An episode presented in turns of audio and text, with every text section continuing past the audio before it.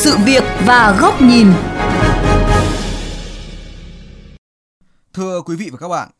như VOV Giao thông đã đề cập, việc thu hồi, loại bỏ xe cũ nát tại các đô thị lớn gặp nhiều khó khăn do chưa nhận được sự đồng thuận của người dân và vướng mắc từ hệ thống văn bản pháp luật. Còn lộ trình thực hiện kiểm soát khí thải mô tô, xe gắn máy vì sao chậm trễ? Cần những biện pháp gì để lộ trình này sớm được triển khai? Ghi nhận của phóng viên Hải Hà qua chuyên mục Sự việc và góc nhìn ngày hôm nay.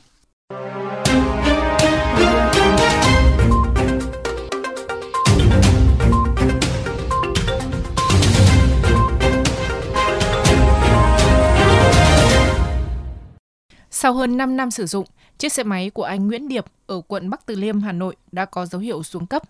Tuy nhiên mỗi lần xe hỏng, anh Điệp chủ yếu mang đến cửa hàng sửa xe gần nhà để sửa chữa, bảo dưỡng, nhưng chưa bao giờ anh quan tâm đến khí thải của phương tiện có đạt tiêu chuẩn hay không.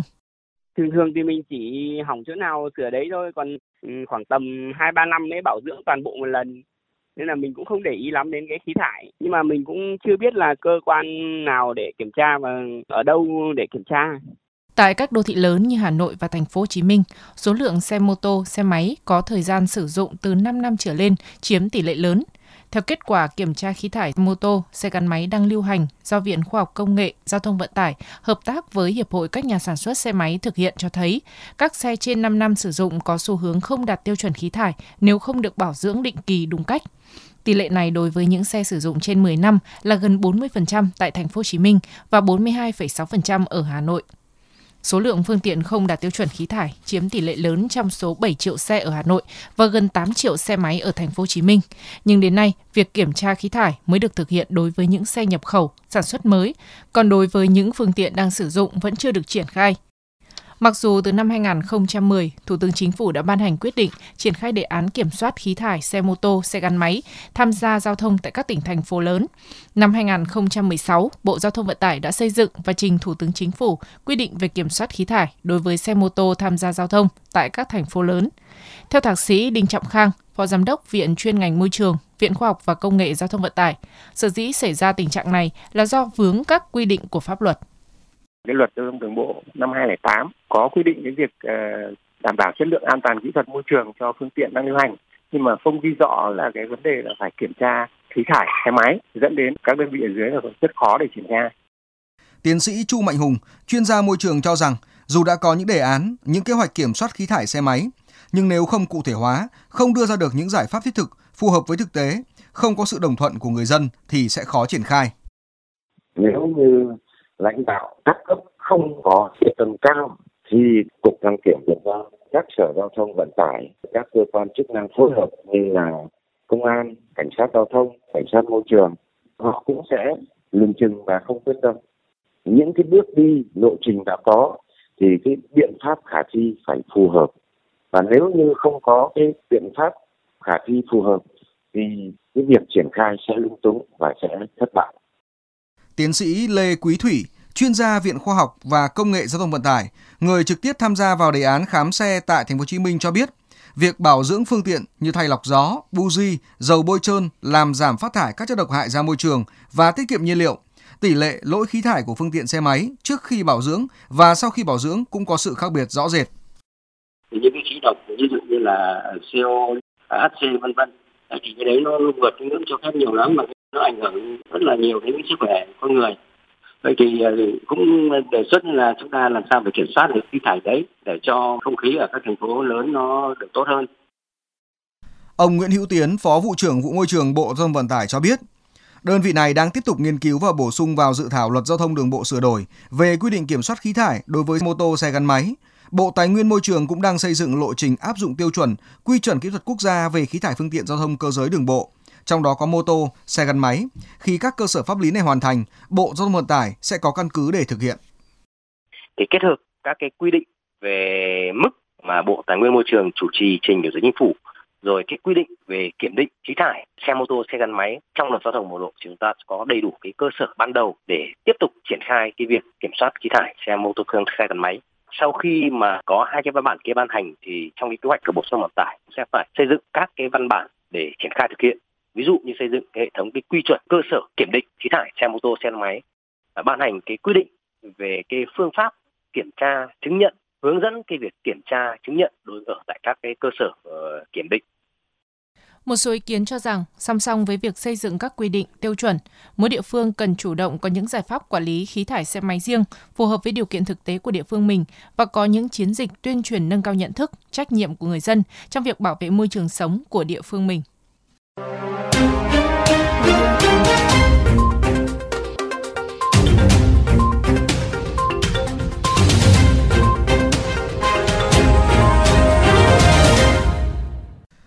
quý vị và các bạn,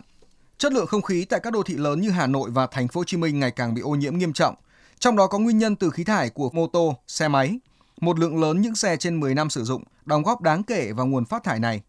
Để cải thiện chất lượng không khí tại các đô thị, các địa phương cần sớm có những giải pháp để thực hiện chứ không chỉ trông chờ vào các quy định. Đây cũng là góc nhìn của kênh VOV Giao thông qua bài bình luận có nhan đề Kiểm soát khí thải mô tô xe máy, đừng phức tạp hóa vấn đề. Sự chờ đợi các quy định và hướng dẫn thống nhất bằng văn bản luật đã khiến cho việc kiểm soát khí thải mô tô xe gắn máy ở các đô thị nhìn chung vẫn đang ở bước chuẩn bị hoặc được lồng ghép vào các nhiệm vụ khác. Kế hoạch đổi xe cũ lấy mới của Hà Nội hồi tháng 9 năm ngoái vẫn chưa kịp triển khai.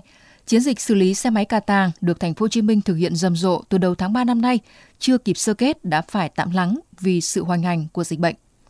Ngoài yếu tố bất khả kháng này, chính quyền các đô thị còn có nhiều cái khó trong vấn đề kiểm soát khí thải mô tô xe máy liên quan đến mức phí để làm việc này hay những lý do muôn thuở rất dễ mềm lòng như xe cũ là phương tiện mưu sinh, vân vân. Tuy nhiên, không có một giải pháp quản trị đô thị nào mang lại lợi ích trọn vẹn cho tất cả, mà chỉ có sự lựa chọn đánh đổi giữa lợi ích nhỏ với lợi ích lớn, giữa cái lợi trước mắt của một nhóm thiểu số với chất lượng sống và sinh kế lâu dài của cả một cộng đồng.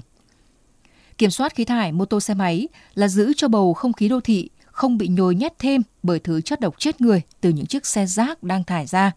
Giảm gánh nặng chi phí bệnh tật thuốc men cho người dân và ngay trước mắt là giảm tai nạn giao thông.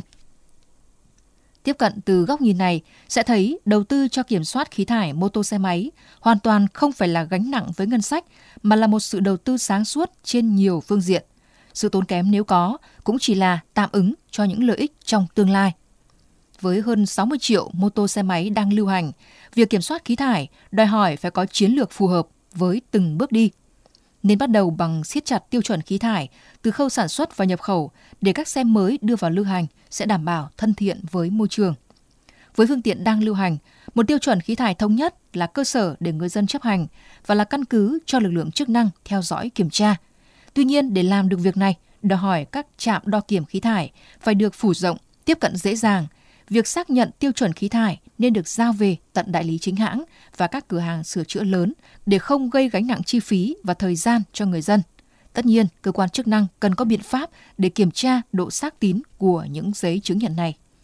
Còn đối với những chiếc xe thoạt trông đã thấy không ổn, thì như các chuyên gia đã nói, không cần phải băn khoăn nhiều về giải pháp kiểm tra khí thải, mà hoàn toàn có thể chặn bằng quy định của luật giao thông đường bộ về tiêu chuẩn kỹ thuật của phương tiện khi tham gia giao thông. Cũng giống như câu chuyện xử lý vỏ bao bì sản phẩm, cần có quy định gắn trách nhiệm của nhà sản xuất trong toàn bộ vòng đời của một chiếc xe, từ khi sản xuất đến khi thu hồi xử lý để đảm bảo hiệu quả về kinh tế và môi trường. Xe cũ nát thực tế vẫn đang là phương tiện mưu sinh của nhiều người nghèo, nhưng cũng là lựa chọn chủ động của những người không hẳn nghèo, muốn tiết giảm chi phí đầu vào để tăng lợi nhuận. Vì thế, kiểm soát khí thải của nhóm phương tiện này vừa cần những giải pháp để hỗ trợ người khó khăn chuyển đổi phương tiện, nhưng cũng cần công cụ để sang lọc, tránh sự trục lợi chính sách. Chất lượng môi trường đô thị đã ở ngưỡng không thể đợi chờ thêm. Sự thức tỉnh với môi trường ngày càng mạnh mẽ sau những chấn động của dịch bệnh và thiên tai, đó chính là thời cơ quý giá để bắt đầu những dự án lớn về môi trường với sự đồng thuận của người dân. Vì thế, không cần phức tạp hóa vấn đề, cũng đừng đợi đồng bộ mới triển khai, mà hãy bắt đầu ngay những việc nào có thể.